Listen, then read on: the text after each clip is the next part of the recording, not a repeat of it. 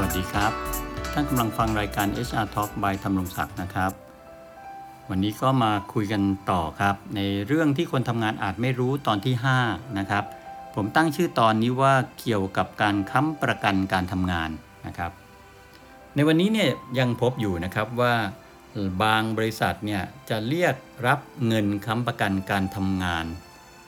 สำหรับผู้สมัครงานที่จะเข้ามาเป็นพนักงานในทุกตำแหน่งงานครับ ซึ่งจริงๆต้องทราบนะครับว่าการเรียกรับเงินค้ำประกันการทำงาน ทุกตำแหน่งงานผิดกฎหมายแรงงานครับ อันนี้เป็นเป็นเรื่องแรกเลยนะครับ เพราะกฎหมายแรงงานมาตรา10 ห้ามในจ้างเรียกหรือรับหลักประกันการทำงานครับ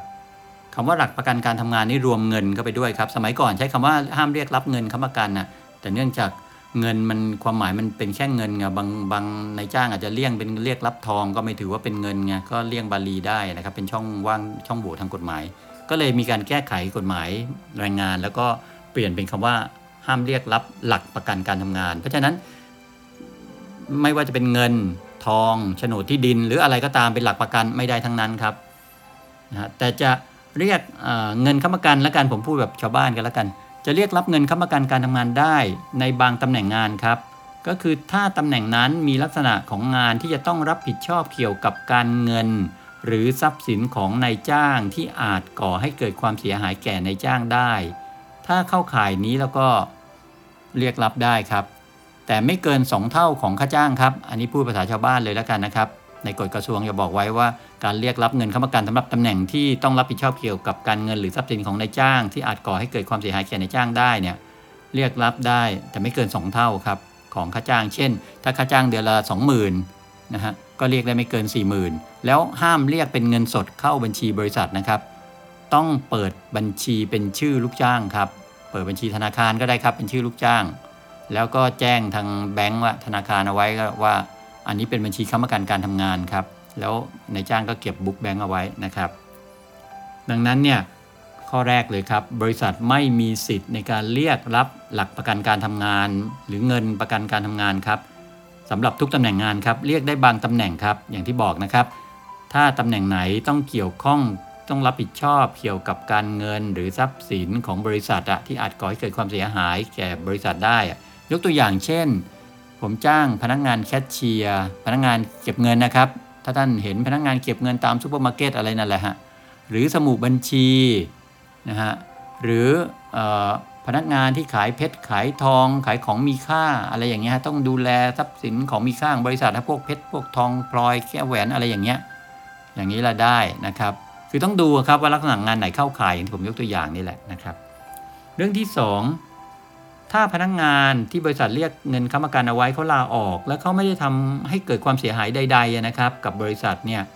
บริษัทจะอ้างเหตุไม่คืนเงินค้ำประกันจะเหตุใด ๆ ก็ตามนะฮะแล้วไม่คืนเงินค้ำประกันไม่ได้นะครับ ต้องคืนเงินค้ำประกันให้เขานะครับ และถ้าบริษัทไม่คืนเงินค้ำประกันภายในเวลาที่กำหนดก็จะต้องจ่ายดอกเบี้ยระหว่างผิดนัดร้อยละ 15 ต่อปีครับ อันนี้กฎหมายบังคับไว้เลยครับ เรื่องที่ 3 ครับ บริษัทไหนมีระเบียบว่าถ้าพนักงานไม่ผ่านทดลองงาน บริษัทจะไม่คืนเงินค้ำประกันการทำงาน ก็ต้องทราบว่าบริษัทนั้นกำลังทำผิดกฎหมายแรงงานครับ เพราะการไม่ผ่านทดลองงานเนี่ยไม่ได้ทำให้บริษัทเสียหายอะไรครับ บริษัทไม่มีสิทธิ์จะมาเรียกเงินค้ำประกันยึดอะไม่ใช่เรียกยึดเอาไว้ไม่ได้ครับ หรือเรื่องที่ 4 ครับบริษัทไหนมีระเบียบว่าถ้าพนักงานไม่ยื่นใบลาออกตามระเบียบ บริษัทอย่างที่ผมเคยยกตัวอย่างไปก่อนหน้านี้ว่า สมมุติบริษัทมี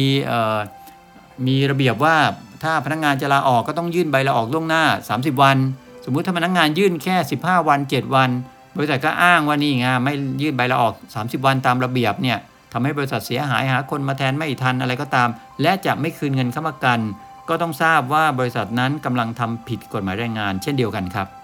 บริษัทจะต้องคืนเงินค้ำประกันครับการไม่ลาออกตามระเบียบบริษัทผมเคยพูดไปใน EP ก่อนหน้านี้แล้วนะครับว่า ถ้าบริษัทเห็นว่า การไม่ลาออกตามระเบียบบริษัททำให้บริษัทเสียหายยังไง ก็ต้องไปฟ้องร้องฟ้องศาลแรงงานเอาเองครับให้ศาลท่านพิจารณาเอาเองว่าสมควรจะให้พนักงานชดใช้ไหมยังไง แต่บริษัทไม่มีสิทธิ์ไปยึดเงินค้ำประกันการทำงานเอาไว้นะครับทำไม่ได้นะครับเอาละครับ เพราะฉะนั้นตรงนี้ก็หวังว่าจะทำให้บริษัทไหนที่มีผู้บริหารที่มีการเรียกรับเงินค้ำประกันการทำงานเอาไว้เนี่ยเข้าใจแล้วก็ปฏิบัติได้อย่างถูกต้องแล้วนะครับ คราวหน้าเป็นเรื่องอะไรติดตามนะครับ วันนี้สวัสดีครับ